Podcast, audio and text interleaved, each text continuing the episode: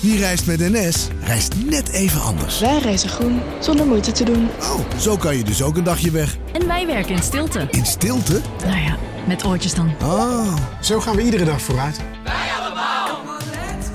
stap je ook in?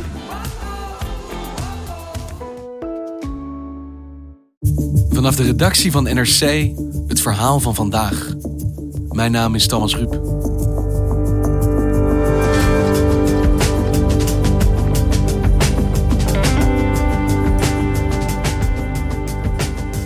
Het is een techflop die zijn weerga niet kent.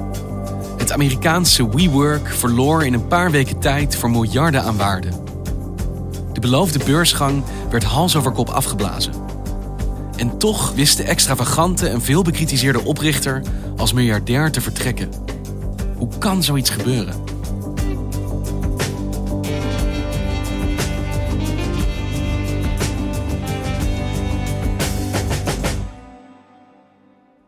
From the first day that we started WeWork, it was about bringing people together. WeWork is echt het kindje van eh, Adam Newman. This was always about changing the world and building something very big. Een jongen die uit Israël komt. Hele hippe New Yorkse ondernemer. Heeft een gigantisch hoeveelheid zelfvertrouwen. Dat is eigenlijk wat hem kenmerkt. Magnetische aantrekkingskracht.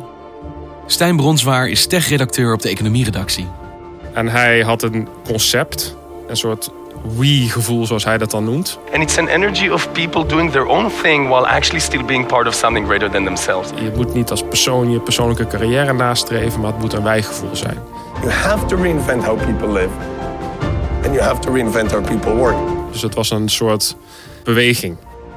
We work and we live and we grow. The single most powerful word is the word we.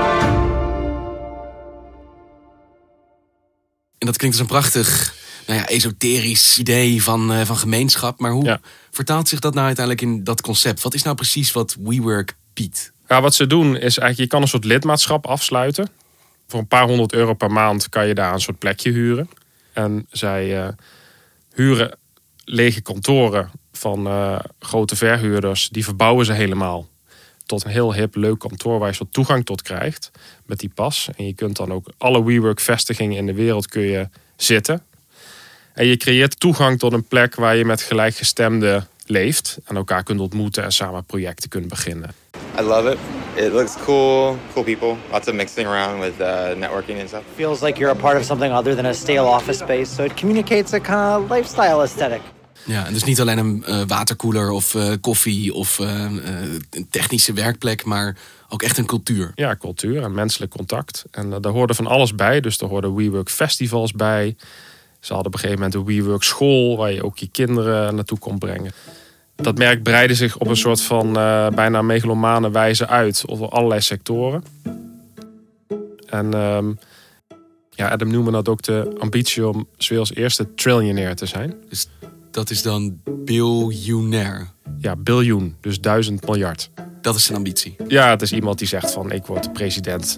En ik word niet president van Amerika, maar ik word president van de wereld. Ik word, nou, dat is iemand die dat soort teksten enorm eh, zelfvertrouwen heeft. Maar wel type dus als hij dat soort dingen zegt, dat mensen niet beginnen te grinniken, maar dat ze opkijken en denken, misschien moet ik eens naar deze man gaan luisteren. Ja, hij, hij straalt dat blijkbaar uit.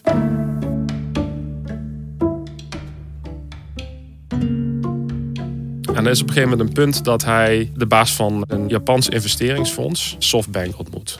His name is Masayoshi Son. Masayoshi Son, Outside of Japan, he's usually just known as Masa. die wordt ook al de Japanse Bill Gates genoemd. and he's among the world's 100 richest men. En dat is een man die ja, op een soort van intuïtie zijn bedrijven kiest, zou je kunnen zeggen. Dus wat hij heeft gedaan, zelfs op basis van een twinkeling in de ogen van de oprichter van Alibaba, heeft hij besloten 20 miljoen in Alibaba te steken, de grote internetwinkel. I could tell from the way he talk, the way he look at, he has a charisma, he has a leadership. En als hij dat zegt, dan meent hij dat. Het was echt die twinkeling. Hij zag die oprichter en hij dacht, dit is iemand die groot gaat worden. Ja, His eyes was very strong, strong eyes, strong shining eyes.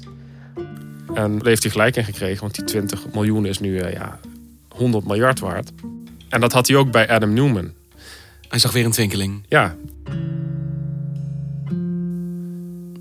En wat kreeg hij van SoftBank toen hij vroeg: wil je in mij investeren? En die twinkeling dus gezien werd. Ja, hij kreeg 10 miljard. 10 miljard dollar. Dat is een, een verhaal dat gaat. Dat Adam Newman daar in een wandeling van 12 minuten de investering bij SoftBank heeft binnengehaald. En met dat geld zijn ze dus gaan uitbreiden. En ze zijn in een ongelooflijk tempo vestigingen gaan openen in China, in Europa, op allerlei plekken. En zoals dat gaat bij dit soort bedrijven, werd een beursgang voorbereid. Dus wat zo'n bedrijf graag wil, is op een gegeven moment naar de beurs gaan. Dat heeft verschillende redenen. Je kan nog meer geld ophalen. En de mensen die bij zo'n bedrijf als WeWork betrokken zijn, kunnen dan zelf gaan cashen. Kijk, je moet je voorstellen, als je bij zo'n bedrijf gaat werken, dan krijg je best wel laag salaris. En je krijgt een aandelenpakket. Met de belofte, als zo'n bedrijf naar de beurs gaat, kun je die aandelen verkopen en dan ben je misschien wel miljonair. En wanneer begint dat proces dat WeWork naar de beurs gaat? Nou, wat je moet doen, uh, als je naar de beurs gaat, moet je een zogenaamd uh, S1-formulier invullen. Nou, ik, ik wist zelf niet wat dat was, maar... Ik heb nog nooit van gehoord. Nee, hoe dat ging bij ons. Ik was heel erg door WeWork gefascineerd. En mijn collega Maarten Schenkel ook. Die schrijft over, over financiële markten. En toen zei Maarten zei tegen mij van, heb je de S1 al gelezen? Ik zei, ja, wat is dat eigenlijk, een S1? Zei, ja, dat is een formulier van de beurstoezichthouder... wat je moet invullen als bedrijf als je naar de beurs wil. Lees dat nou, zei hij, want er staat echt alles in. Het is een soort full body scan van het bedrijf. Alles wat erin zit, goed en kwaad, zie je daar. Ja, en dit is dus de S1 van WeWork. ja, het zijn 300, document. 383 pagina's. En als je dit leest, het is een enorm pak papier waarvan bijna de helft gaat over de risico's van het bedrijf. Dan zie je gewoon, het is echt een financiële chaos daar. Extremely complicated. Take a look at its corporate structure. This is a photo from the S1. Three classes of stock, multiple levels here. Heel veel journalisten hebben dat toen gelezen, toen op 14 augustus uh, dat formulier uh, naar buiten kwam.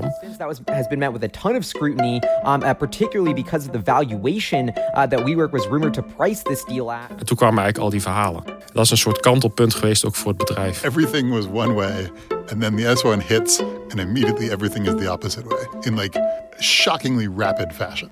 Dan blijkt er eigenlijk hoeveel geld er wordt uitgegeven. The company is burning cash. Dit bedrijf maakt 200.000 dollar per uur verlies. 200.000 dollar per uur? Per uur. $219,000 every hour for a year, leading up to March 2019.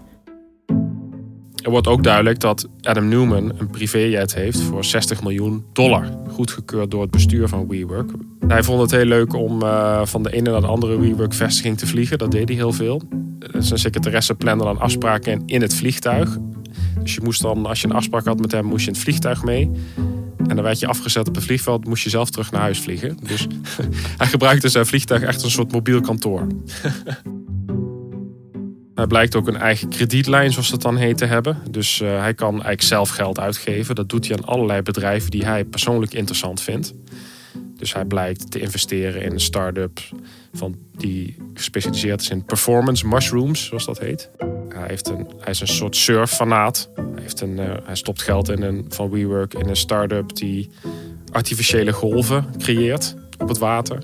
Wave heet dat bedrijf. Nou, allerlei van dat soort uitgaven doet hij waarvan je kunt zeggen van... is het nou echt een rendabele investering... of is het vooral de persoonlijke voorkeur van de oprichter die hier spreekt? Ja, precies. Dat hij eigenlijk dat bedrijf gebruikt om een bepaalde levensstijl te financieren... die misschien niet uh, ten gunste van het bedrijf komt. Ja, het is zijn bedrijf. Hè, zo, en dat, dat blijkt ook heel erg uit dat document. Hij heeft alle recht op alle grote beslissingen. Dus uh, het is Adam dat bedrijf is hij. Dus als hij iets een goed idee vindt, gaat er geld heen. Als, hij, als, het, uh, als het een grote beslissing moet worden genomen, dan moet hij beslissen. En dat maakt heel veel investeerders heel ongerust als ze dat lezen. Want hij blijkt nu de bedenker, de inspirator, maar ook een van de problemen eigenlijk waar het bedrijf mee kampt. In ieder geval zijn uitgaven. Ja, dat is, dat is eigenlijk wel de belangrijkste conclusie. En nadat die S1 verschijnt, duiken de journalisten op het onderwerp. En dan komen er allerlei verhalen naar buiten, ook over zijn drankgebruik. Wat hij vaak doet is vergaderingen afsluiten met een rondje tequila. En dan niet zomaar tequila, maar Don Julio van 140 dollar per fles. Dat is maar een klein voorbeeld. Maar wat hij ook doet is in dat privévliegtuig heel veel wiet gebruiken.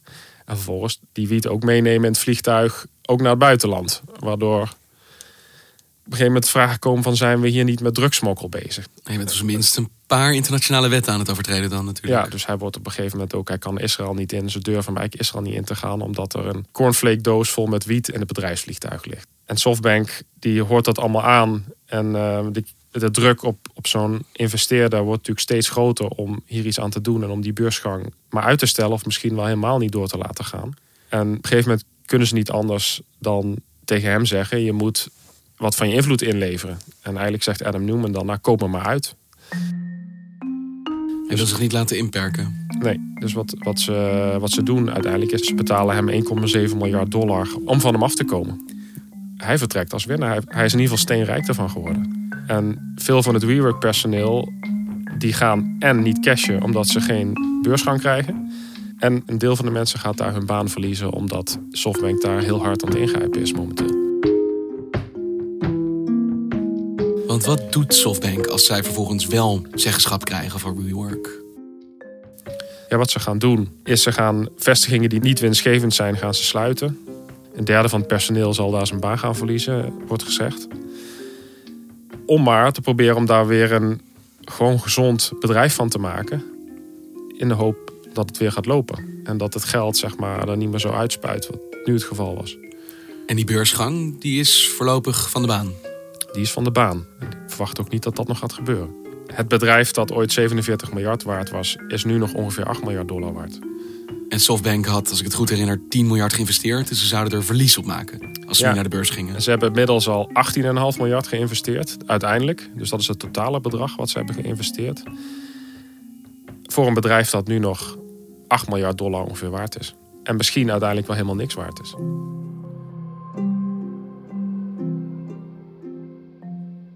De vraag is toch ook een beetje: hoe kan het dat zoveel geld erin gepompt wordt terwijl je eigenlijk geen idee hebt wat je in handen hebt? Ja, ja dat is. Ik vind het ook echt fascinerend. Het is ook lastig om daar antwoord op te geven. Omdat het in deze wereld, heb ik ook wel ontdekt, heel erg gaat om ja, intuïtie. Kijk, wat die investeerders willen, moet je voorstellen, is ze hebben gezien wat bij Facebook is gebeurd. Ze hebben gezien wat bij Google is gebeurd. En dat zegt Softbank zelf ook, ja, dat waren ook bedrijven die in het begin alleen maar verlies leden. So the initial investment is just an initial investment. Waar heel veel geld in werd gestopt in een idee met gebruikersaantallen die wel toenemen, maar helemaal geen verdienmodel. And Facebook was losing money even post IPO for a while. Dus dat verwachten wij ook helemaal niet van die bedrijven. We verwachten helemaal niet dat ze geld verdienen. We willen gewoon dat ze groeien. Once they start making money, it's dramatica. Because they... Hoe het gaat bij zo'n bedrijf is, ja, je, je groeit. Op een gegeven moment ben je de grootste. En kijk zelf naar hoe dat bij Google is gegaan. Je gebruikt geen andere zoekmachine meer dan Google.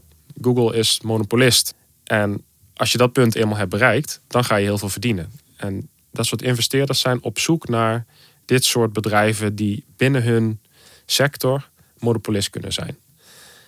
En WeWork is erin geslaagd, terwijl WeWork helemaal geen technologiebedrijf is. Dat is natuurlijk dat is het hele gekke van dit geheel. Want een technologiebedrijf wordt heel hoog gewaardeerd omdat ze dit kunnen. Die kunnen monopolist worden en dan kun je in alle landen over de hele wereld kun je jouw product gebruiken. Als iedereen afhankelijk is van jouw technologie, komt daar in principe niemand anders meer tussen.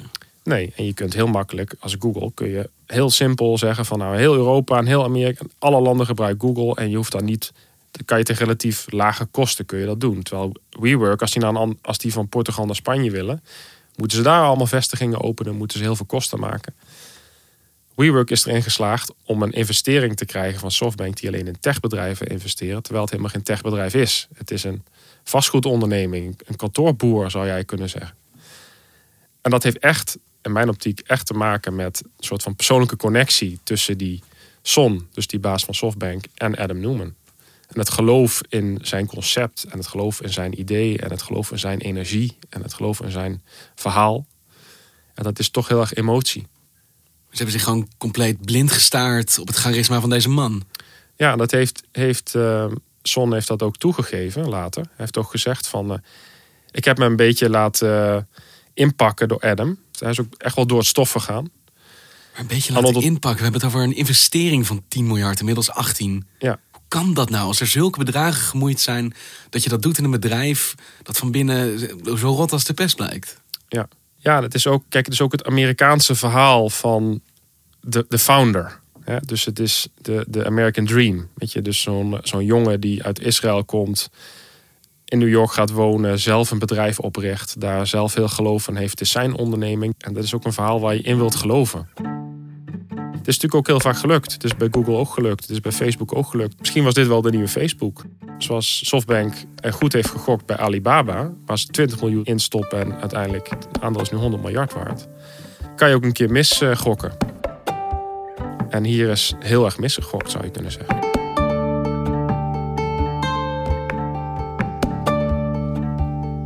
En voor WeWork, wat is dan nu de toekomst van dat bedrijf?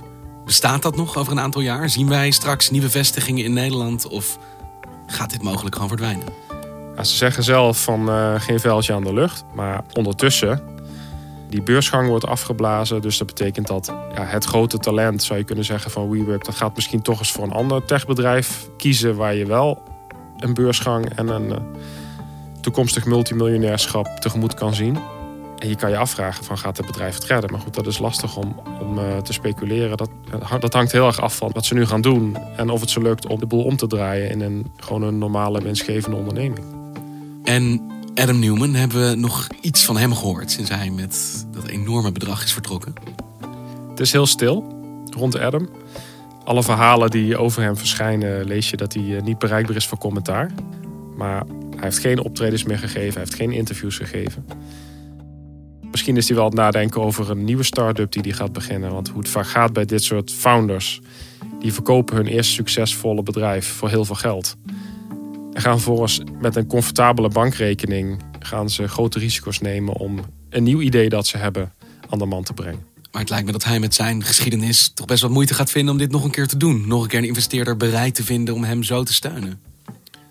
Ik denk het eigenlijk niet.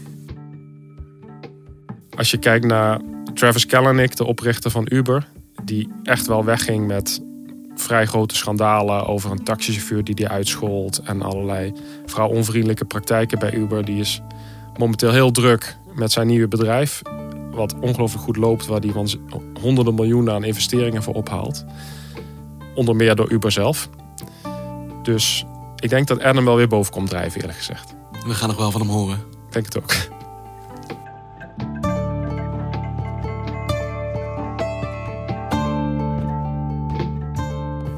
Dankjewel, Stijn. Alsjeblieft.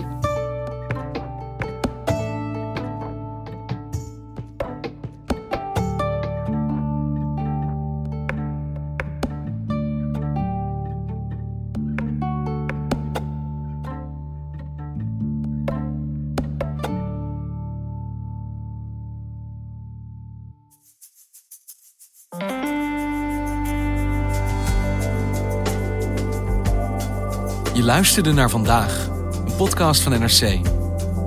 Eén verhaal, elke dag. Dit was vandaag, morgen weer.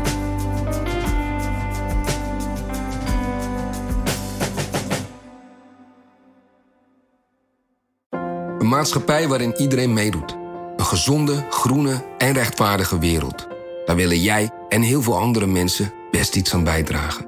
In het klein en in het groot. Dicht bij huis en ver weg. Zo hebben we vorig jaar 349 miljoen euro bij elkaar gebracht. Miljoenen waarmee onze goede doelenpartners de wereld elke dag een beetje beter kunnen maken. Nationale Postcode Loterij. Samen voor een betere wereld.